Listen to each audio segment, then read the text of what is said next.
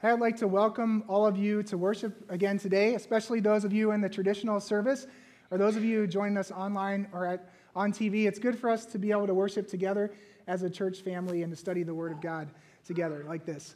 Today, we are beginning a new sermon series called Collide for Lent. All year long, we are focusing on the way of Jesus and how we can learn to follow him and how the seasons, the different seasons of the church year, help us to grow as followers of Christ. Each season has a little bit different of an emphasis. Lent is a season that helps us to fo- focus on some of the more uncomfortable realities of being a human. Lent is really a season that's a lot like winter. Now, growing up in Virginia, I thought I knew about winter. I thought I even liked winter. Winter was a season that lasted about two months out of the year. It rarely got below 30 degrees, and whenever it snowed, or really smelled like snow, we would get out of school, sometimes for a week at a time. It was awesome. We would sit at home drinking hot chocolate and watching movies and taking naps, and the whole world shut down. the only bad experience I had in the winter was when I went on a ski trip with my youth group.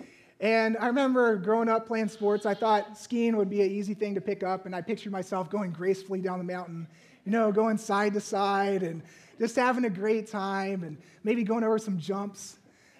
Well, what really happened is I'm glad I didn't collide with a tree.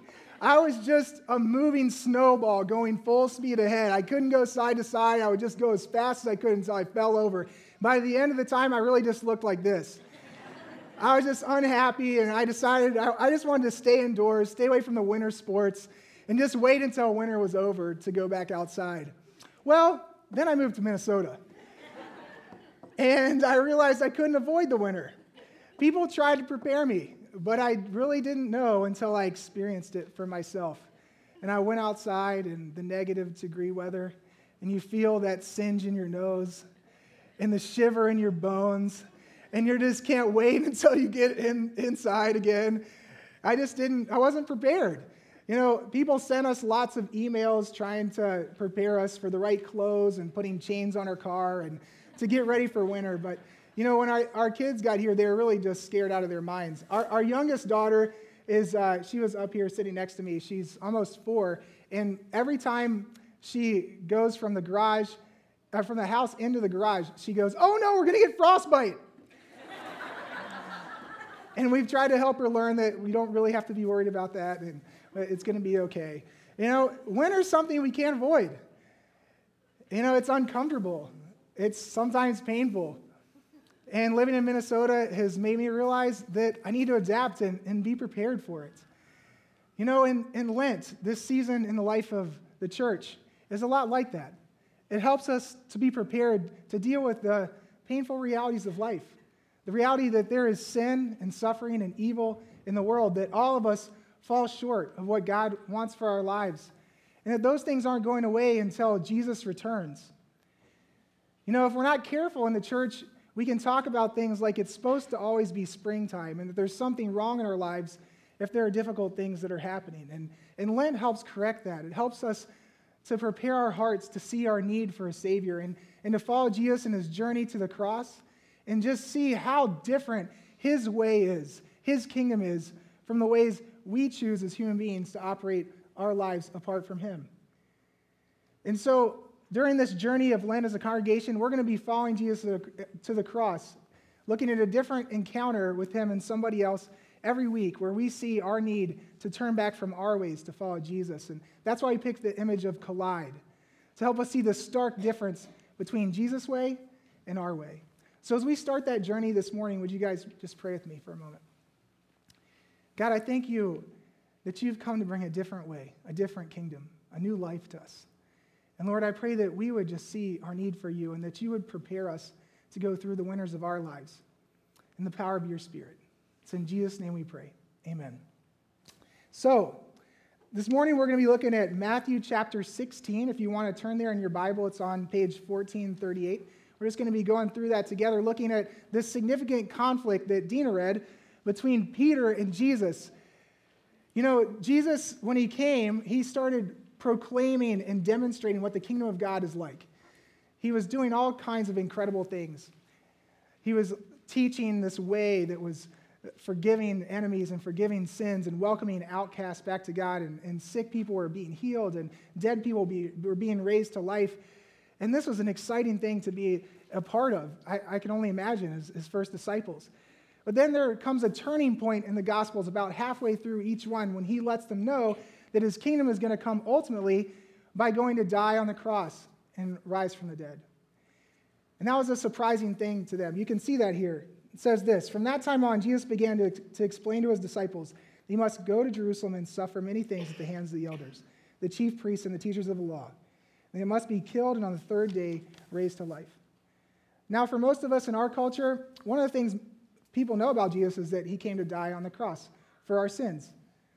In fact, this last week we asked some of the kids in our church of different ages what their favorite thing is about Jesus, and we wanted to share a little video about their responses. So I'm going to watch that now.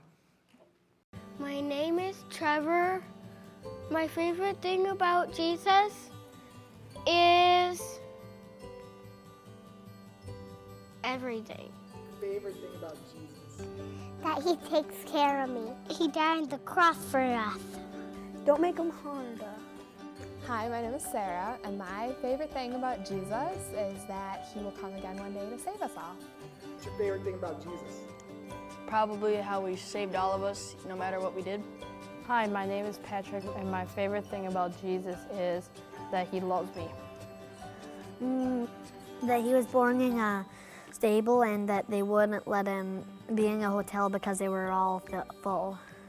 Hey, what's your name? Jack. And what grade are you in? Fifth. What's your favorite thing about Jesus? It's kind of a hard choice, really, everything. My name is Brooke, and my favorite thing about Jesus is you can talk to him whenever you want to. Um, he, um, um, My favorite thing about Jesus is that he died for us and rose on the cross for us, and he will always love you no matter what. It's a great video, you know, and I'm so glad that kids in our church know that Jesus loves them and came, come, has come to take care of them and that they can talk to him, and he died on the cross for their sins. But you know, this was not what the first disciples were expecting. This was a shock to them. Actually, when Jesus started announcing to them this plan, you can see them having a lot of conflict with Jesus here. Peter actually takes Jesus aside and says, he begins to rebuke him and says, Never, Lord, this shall never happen to you. There is a conflict between their way and their expectations about God and what Jesus came to bring and what he was trying to show them about God. And I want us to step into the disciples' shoes this morning to try to understand why this was so shocking and surprising to them as we begin to think about what this means in our lives. In this moment, Jesus had just taken his disciples away from their normal life and had taught them about his true identity as the Messiah, the promised king of Israel. And they had expected this Messiah to come for hundreds of years and to wipe out the Romans and to set up God's kingdom on earth. And so, as he tells them that, they must have been so excited. They had waited this for, for this for a long time. And then he also tells them that they have a significant part to play in establishing this kingdom, that their lives are a part of his plans. Jesus says this to Peter just before this conflict I tell you that you are Peter, and on this rock I will build my church, and the gates of Hades will not overcome it. I will give you the keys of the kingdom of heaven. Based on who they were or who he was in their life, the worst things in the world weren't going to overcome this movement called the church. That this was a compelling vision that he was giving them. And it becomes even more compelling when we see the historical backdrop of the place he took them to to give them this vision. Now, this story takes place in a region known as Caesarea Philippi. Caesarea Philippi was a Roman stronghold about 25 miles north of the place they normally spent time near the Sea of Galilee. And this was a place that symbolized a collision of kingdoms of different ways of life. Caesarea Philippi was a stronghold that kept Rome's power throughout the Israeli Palestinian area. It was a major trade route, and so there were lots of different cultures and ideas about God there. And this is where Rome kept control.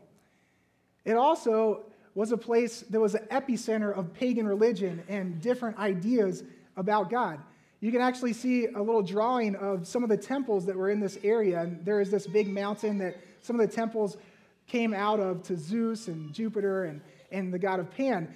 And the temple to the god of Pan had a very famous um, passageway in it that was known literally as the gates of hell.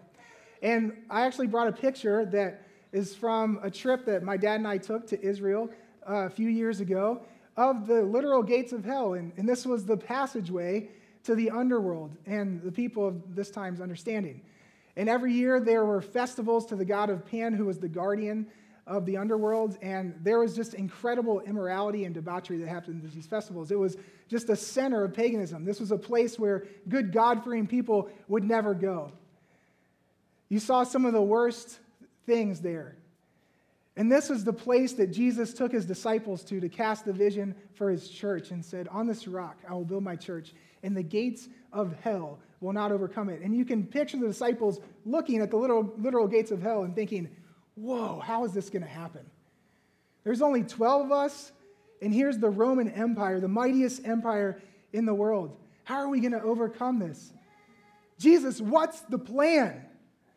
We don't really have any weapons. How can we ever overcome these forces?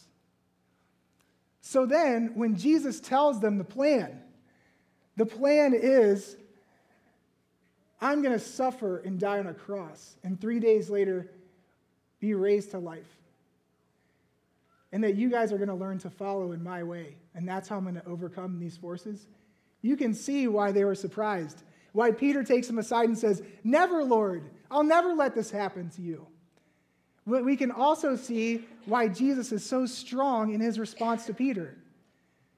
This is one of the strongest rebukes that you find in Scripture. Jesus looks straight into Peter's eyes and says, Get behind me, Satan. You do not have in mind the things of God, but merely human concerns.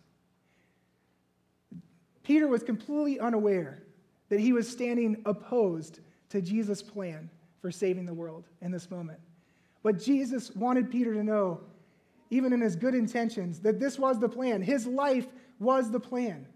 Learning to follow him in his way to the cross is the plan. And you know, when we think about Jesus, we often don't think about conflict. When we watch that video of the little kids, we don't think, our favorite thing about Jesus is he gets into conflict with us when we're off track, right? But when we read the Gospels, conflict really is everywhere. One of my professors at Fuller Seminary told me that there are 48 accounts of conflict between Jesus and different forces in the New Testament. He conflicts with the religious leaders of his time, he conflicts with the evil spirits, he conflicts with the political leaders of his time, and here we see, and time and time again, conflict with his disciples. And every time he has conflict, you see clarity on the difference between his way and the other ways we operate our lives apart from him. Conflict has the opportunity to bring a lot of clarity into our life. You know, conflict is not something that we enjoy as human beings. The people that really do enjoy conflict, I'm a little bit scared of them personally. You know, I, it's sometimes scary to go into conflict. There's risk involved and there can be pain there. But conflict can really help us grow. And I think we experience this in our human relationships. Those of us that are married, I don't know about you, but my first couple years of marriage, there was a lot of conflict. I had to learn a lot of lessons the hard way. And I remember one particular moment, it was the moment when we were purchasing our first house. And Danielle and I were, were sitting in the office with the realtor, and we were getting ready to sign the papers. And she looks over at me and she says, Wait, we're actually buying this house? And I said, Okay, time out. we need to take a step back here uh, we need to talk. And so we were able to step back and clarify what was going on and clarify our expectations and what we wanted to agree upon. And it really helped us go in a different direction. And conflict can really help us do that. If it's handled poorly, it, it can cause even more pain, but if it's handled well, it can help us grow. And I really believe in this conflict, Jesus loved his disciples enough to go into it with them so that they could learn some significant lessons for their life and what he wanted for them. And as before we close, I'd like to highlight just a few lessons I think Jesus was really trying to, to teach his disciples through this conflict. The first one is that his ultimate conflict is with Satan. Is anybody else surprised when he said, Get behind me, Satan, to Peter? Well, I think Jesus is really trying to wake up his disciples to the great cosmic conflict that he came to bring victory to. That the, the Bible is a story uh, that is about God as its main character, bringing victory over the powers that we can't defeat sin, evil, death, and the devil himself. And the Bible doesn't talk a lot about Satan, but it does say some very clear things. It says some of these things. I, I brought some scriptures to share with you. Well, actually, these are some images about Satan that you can find in the New Testament. Satan is our enemy, he's our adversary, he's the evil one. Jesus calls him in John 8 44 a murderer, a liar, and the father of lies. In Revelation 12 9, it says he's a deceiver. Paul and the other apostles call him things like the God of this age and the prince or the ruler of the world, and that he masquerades as an angel of light, seeking to deceive us and blind our minds from the truth of the gospel and what God has come to save us and change our hearts and lives in Jesus Christ. Paul says that we need to take our stand against the devil's schemes that we need to be aware that we're in this great spiritual battle. And that Jesus is telling his disciples in this conflict that he's come to defeat the power that none of us are capable of defeating. I mean, when you look around at our world, sometimes it's overwhelming the amount of evil that is out there, isn't it? When we look at the last two centuries, we have had so much progress in science, in technology, in the arts, and civilization, but some of the worst atrocities in human history have happened in the last two centuries world wars, the Holocaust, genocide, terrorism, nuclear bombs, school shootings. It doesn't seem to be getting much better. There is evil that is out there that we need a power stronger than ourselves to defeat that no amount of our good intentions, our power of positive thinking, our human reasoning has figured out how to defeat these powers. And Jesus is telling his disciples that he has come on a collision course with the author of evil in our world, and that he is telling Satan to get behind him. And the way to victory and freedom is behind Jesus. He describes his mission in the Gospels in direct contrast to Satan. In John 10:10, 10, 10, he says this. The thief comes only to steal and kill and destroy, but I have come that they may have life and have it to the full. That we have an enemy of our souls that's trying to steal peace and joy and the reasons that God has created us for to live in his love. But we have a Savior who's stronger, who's come to lead us back to life. And he's trying to show them that in this collision. The other thing he's trying to show them is that each one of us is capable of being on the wrong side of this battle. Isn't it significant that the person that Jesus promises to build his church on is the first person that Jesus rebukes for being on the wrong side with Satan?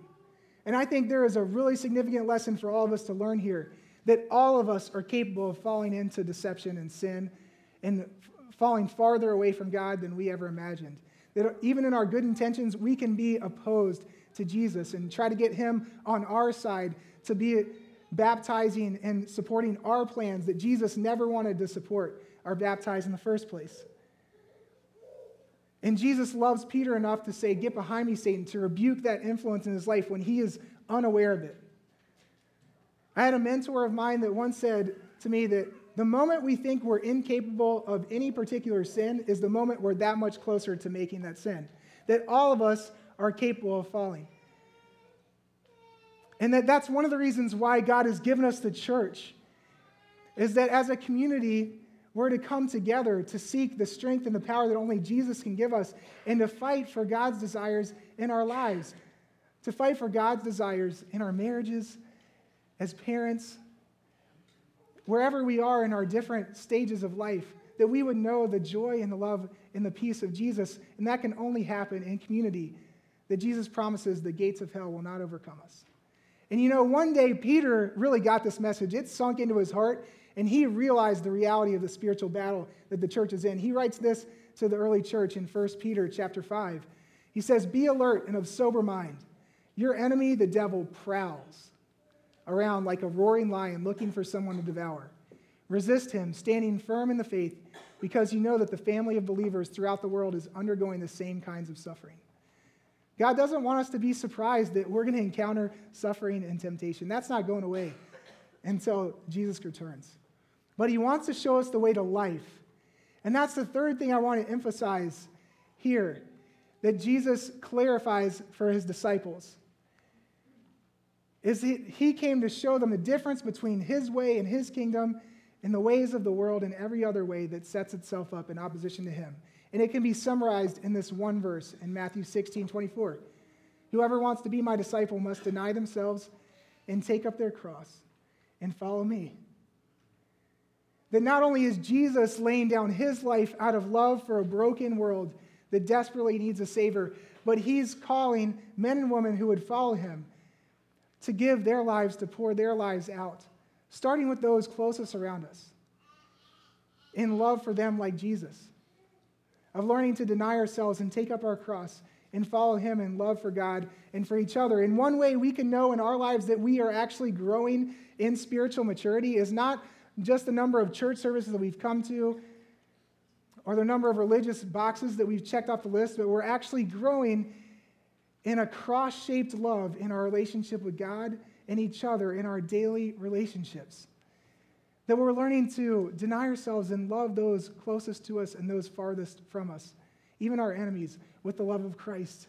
And that's the kind of maturity that Jesus wants to bring into our lives. And it almost goes without saying that this is a very countercultural idea.